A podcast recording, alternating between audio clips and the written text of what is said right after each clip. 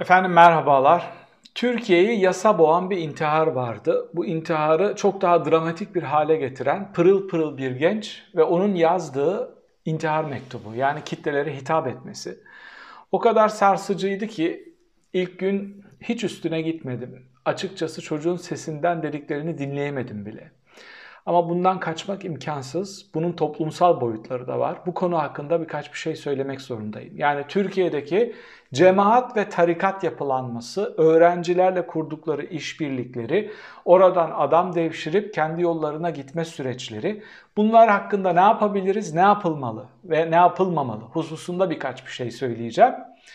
Güne damgasını yine Erdoğan vurdu ve Öcalan'la Demirtaş arasında bir çatışma olduğunu ve örgütün sanki muhbiriymiş gibi, örgüt içindeki tartışmaların dışa yansımasını anlatan bir insider'mış gibi, oradan bilgi alıp onu toplumla paylaşan biriymiş gibi örgüt ağzıyla Demirtaş'ı tehdit eden birkaç ifade kullandı.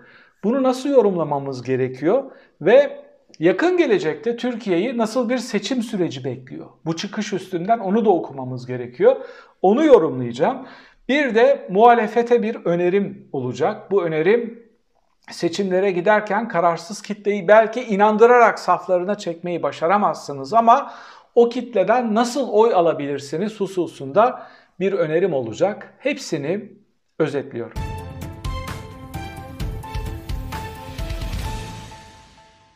Enes Kara'nın intiharı hepimizi çok üzdü, hepimizi yasa boğdu. Ne yediğimizden tat alabilir hale geldik, ne içtiğimizden, ne konuştuğumuzdan. Bu konu hakkında birkaç bir şey söylemek zorundayım. Bunu aslında herkesin zaten morali çok fazla bozuk diye dün görmezden geldim. Farklı bir konum da vardı, çok derin bir analiz vardı. Ama öncelikle şuna bakmamız gerekiyor. Türkiye'deki üniversite öğrencilerinin bir barınma sorunu var. Ve cemaatler ve tarikatlar bu barınma sorununa e, alternatif imkanlar sunuyorlar. Şimdi cemaatlerin, özellikle cemaatlerin, tarikatlar daha öncesinde de vardı ama ortaya çıkış nedeni birazcık bu laiklik, seküler ve dindar tartışmasında devletin enstrümanlarını laiklerin çok güçlü kullandığı, sekülerlerin çok güçlü kullandığı dönemlerde yasaklayıcı bir zihniyetle üstlerine gittikleri için bunlar yer altında örgütlenmeye ve yurtlardan ziyade evler açmaya ve meşruiyetlerini bu zemine oturtmaya başladılar. Yani benim temel önerim şu, bir kere çok genel bakacağım. Türkiye'de din dersi tartışması var.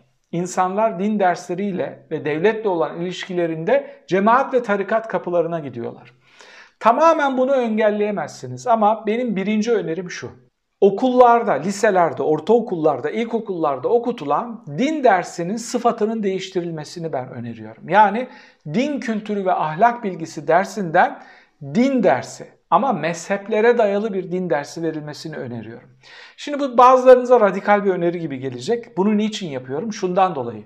Bunları zorunlu olmaktan çıkartacaksın. İsteyen gidip bu din dersini alacak ama mezheplere göre yani ailenin ihtiyacı neyse Alevi ise Alevi, Sünni ise Sünni ama gerçekten din öğreten, gerçekten Kur'an okumayı istiyorsan Kur'an okumayı öğreten ya da ne bileyim sure ezberlemeyi istiyorsan, namaz kılmayı öğrenmeyi istiyorsan çocuklar bunu devletin denetimi altında yaygın eğitim içinde almalı ve bunun için bu ihtiyaçtan dolayı farklı kapılara gitmemeli. Üçüncü bir din kültürü ve ahlak dersi olabilir. Bunda da dini pratiğin olmadığı, tüm dinler hakkında kültür bilgisinin verildiği bir ders de olabilir ama bu da seçmeli olmalı. Derslerin tamamı seçmeli olmalı. Hiç kimse zoraki oraya gitmemeli. Bu öneriyi niçin yapıyorum?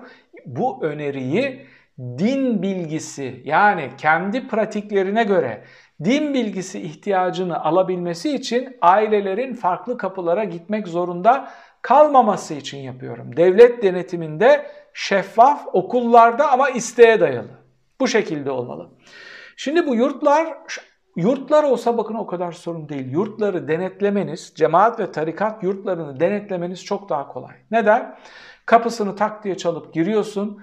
Diyebilirsin ki bak buraya bir pedagog koyacaksın. Buraya şu şu şu eğitimleri almış insanlar koyacaksın. Ancak bu şekilde bir yurt açabilirsin.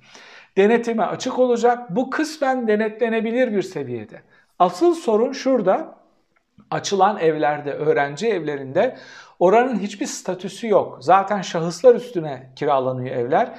Tarikata ait olduğu bir resmi tabelası vesairesi de yok. Bunlar yurt değil, evler. Bu dünyanın dört bir yanında sorun. Yani batılı ülkelerde de en olumlu baktıkları cemaatlere bile kapılarını çaldığında en şikayet ettikleri şey şuydu. Evlerde ne oluyor bilmiyoruz, orayı denetleyemiyoruz. Ben şahsen öğrencilik hayatımda hiç bu tür yerlerde kalmadım. Hep kendim kiraladım, kendim evim ve odam oldu. Ama burada kalanlarla birlikte ilişkilerim oldu. Gittim, geldim. Bu kadar ürpertici bir şekilde bakmak gerekmiyor. Yani gerçekten yasaklayarak sorunu çözemiyorsunuz. Neden? Böyle bir ihtiyaç var. Devlet bunun tamamını karşılayamıyor. Bunun yanında yurtların açılmasında çok büyük sorun yok ama pedagojik formasyon ve denetime açık olmaları kaydı ve şartıyla. Evler ise evlerde dünyanın her yerinde sorun, dünyanın her yerinde o tür evlerin denetlenme ihtimali yok. Bir de şuna bakalım. Şimdi Enes Kara merhumun yaşadığı bir baskı var. Bu ev, yurt vesaireye de alakalı değil. Orada formatlanmış bir abilerin, cemaat liderlerinin, tarikat liderlerinin formatladıkları bir dünya hayatı var. Çocuk onun dışına çıkamıyor. Onun dışında birçok şeyden daha şikayet ediyor. Doktor olsam ne olacak diyor. Şu var, bu var. Yani biz her alanda böyle keskin kural ve kararlarla, yasaklarla, din, devlet dayatarak gençlerin geleceğe umutla bakmasını biz öldürüyoruz. Yani onları o umutsuzluğa biz sevk ediyoruz. Daha özgür, daha hareket alanı olan, çok daha cesur hem din adamlarına ihtiyacımız var, daha yaşanabilir bir fıkıh yorumu insanlara sunan. O içtihat kapısı kapanmıştır, abiler her şeyin doğrusunu söylemiştir, üstadlar söylenecek sözü söylemiştir. Böyle bir dinin karşılığı yok. İnsanlar oramadan çıkamadıkları için intiharlara sürüklenmeye başladılar. Ve muhalefet partilerinin veremediği tepkileri Tarkan gibi sanatçılar vermeye başladı. Biz olaya şu, şöyle bakmamız gerekiyor. Gerekli tüm enstrümanları sunacağız, gerekli tüm denetimleri yapacağız ama böyle olmuyor. Yani özellikle AKP döneminde bu tarikatlar, cemaatler, devlet bir iş adamına şey verdiği zaman, fetvası da var Hayrettin Karaman'dan, ihale verdiği zaman diyor ki şu tarikata, şu cemaate, şuraya, şu vakfa yüzde vereceksin. Yani oradan elde edilen kamu ihalelerinden dolaylı olarak pay alan bir yapı kurmuşlar. Bununla seküler yurtların, seküler yapıların rekabet etme şansı yok.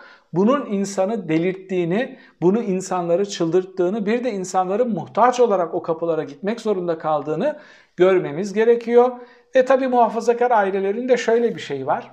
İşte yani çocuklarını bir koruyabilecekleri, güvenebilecekleri bir yere emanet etmek istiyorlar. Ve sormamız gereken soru şu. Niçin o yapılara bu kadar güveniliyor da devletin açtığı kurumlara ya da farklı kurumların açtığı ortamlara bu kadar güvenilmiyor? Bu ayrı bir şey konusu. Muhafazakar sokaktaki korkularla alakalı bir konu bu aynı zamanda. İşte Burada da yine neyi görüyoruz? Geçmişte yaşatılmış bazı korkular, orada kenetlenme, orada birbirini tutma, oradan yetişen insanı işte çekip normalleştirip daha şeffaf, daha özgürlüklere açık, daha birey olabilen bir noktaya çağırmamız, çekmemiz çok güç oluyor. Buna paralel olarak bir şey daha söyleyeceğim. Çok acı bir intihardı. Hepimizi alt üst etti. Birazcık da din ekseninde tartışıldığı için çok daha fazla katılımcısı oldu ama sadece son 4-5 yıl içinde sayısını bilmediğimiz intihar eden KHK'lılar var. Bu KHK'lıların intihar sürecine göz atan, tartışan çok az kişi çıktı. İntiharsa hepsi intihar, umutsuzluksa hepsi umutsuzluk, yasakçılıksa hepsi yasakçılık, toptancılıksa hepsi toptancılık. İşte görmemiz gereken şey şu, insanını, gençlerini intihara sürükleyen bir zeminde yaşıyoruz. Erdoğan bugün ilginç bir çıkış yaptı. Gerçekten çok ilginç. Şimdi aynen okuyacağım. Onun dediği gibi aktarırken hata yapmak istemiyorum. Edirne'deki Demirtaş'ı kastediyor. En büyük hesabı İmralı'dakine verecek. kendi içlerinde bir hesaplaşma var. Şimdi bu nasıl bir ifade? Bir devletin cumhurbaşkanı her tartışmaya, her çatışmaya devletin, milletin, kurumların çıkarları açısından değil de şahsi ve partisinin çıkarları açısından bakarsa işte bu tür ifadeler kullanır. Edirne'deki diyor en büyük hesabı İmralı'ya verecek. Yani bir parti lideri, geçmişte Cumhurbaşkanı adayı olmuş bir lideri, bir örgüt liderinin, terör örgütü liderine hesap verecek diye tehdit ediyor. Bunu normal bir ülkeyi bırakın, inanın bir Orta Asya despotizminde bile göremezsiniz böyle bir ifadeyi. Bunu niçin söylemek zorunda kalıyor? Buradan gitmemiz gereken bir şey var. Yani bu devletin cumhurbaşkanı terör örgütü lideriyle Demirtaş'ı niçin tehdit ediyor? Ve niçin herkesi tehdit ediyor? Niçin sokağa çıkarsanız muhalefet şöyle olur diyor. Ana muhalefet partisi lideri de niçin ders almadın, seni linç ettirdik orada ders almazlar ki diye o görüntüleri gösterip mecliste tekrar onu tehdit ediyor. Büyük bir korkuyla, her şeyi kaybetme korkusuyla hareket eden, her şeyi kaybetme korkusuyla plan yapan bir adam var karşımızda. Erdoğan'ın geçmişteki utanç verici ifadelerinin en büyüklerinden bir tanesidir bu. Terör örgütünün yanında saf tutarak sivil siyasette rol oynamaya çalışan bir adamı tehdit etmek kime hizmet eder? Teröre hizmet eder. Baktığın zaman devlet başkanının bile terör örgütü başkanının onu tehdit edebileceğini ve bunun meşru bir şeymiş gibi ona hesap vereceğini söylüyor. İstanbul'daki yenilgiyi unutamamış, İstanbul'da Kürtlerin Öcalan'ı değil de Demirtaş'ı dinlemiş olmasını unutamamış, Kürtleri Öcalan üstünden esir alamayışını unutamamış, Kürtlerin onun kontrolünden çıktığını ve Türkiye'nin demokratikleşmesinde saf tutmaya yemin ettikleri o tavrı içine sindiremiyor, kabul edemiyor. Kürtlerin normalleşmesini, merkeze gelmesini, Türk sol sosyalist özgürlükçü bireylerle bir parti kurup kısmen merkezde rol olmaya oynamaya çalışmalarını kabul edemeyen bir Erdoğan var karşımızda. Yani ben doğru mu anladım? Ülkenin cumhurbaşkanı bir parti liderini bir terör örgütü liderinin ağzıyla tehdit mi ediyor diye yorum yaptım bugün. Gerçekten anlaşılır gibi değil.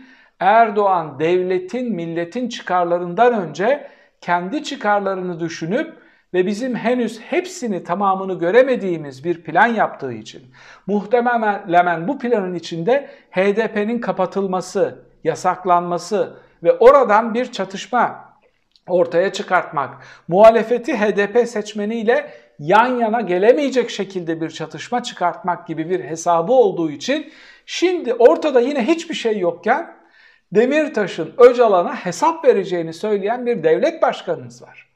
Bunu nereye oturtacaksınız? Yani bu kareyi AKP'lilere soruyorum. Bu kareyi nereye oturtacaksınız? Eğer öyle bir çatışma varsa siz Öcalan'ın safında mı duracaksınız? Yani Öcalan doğru bir şey mi yapıyor?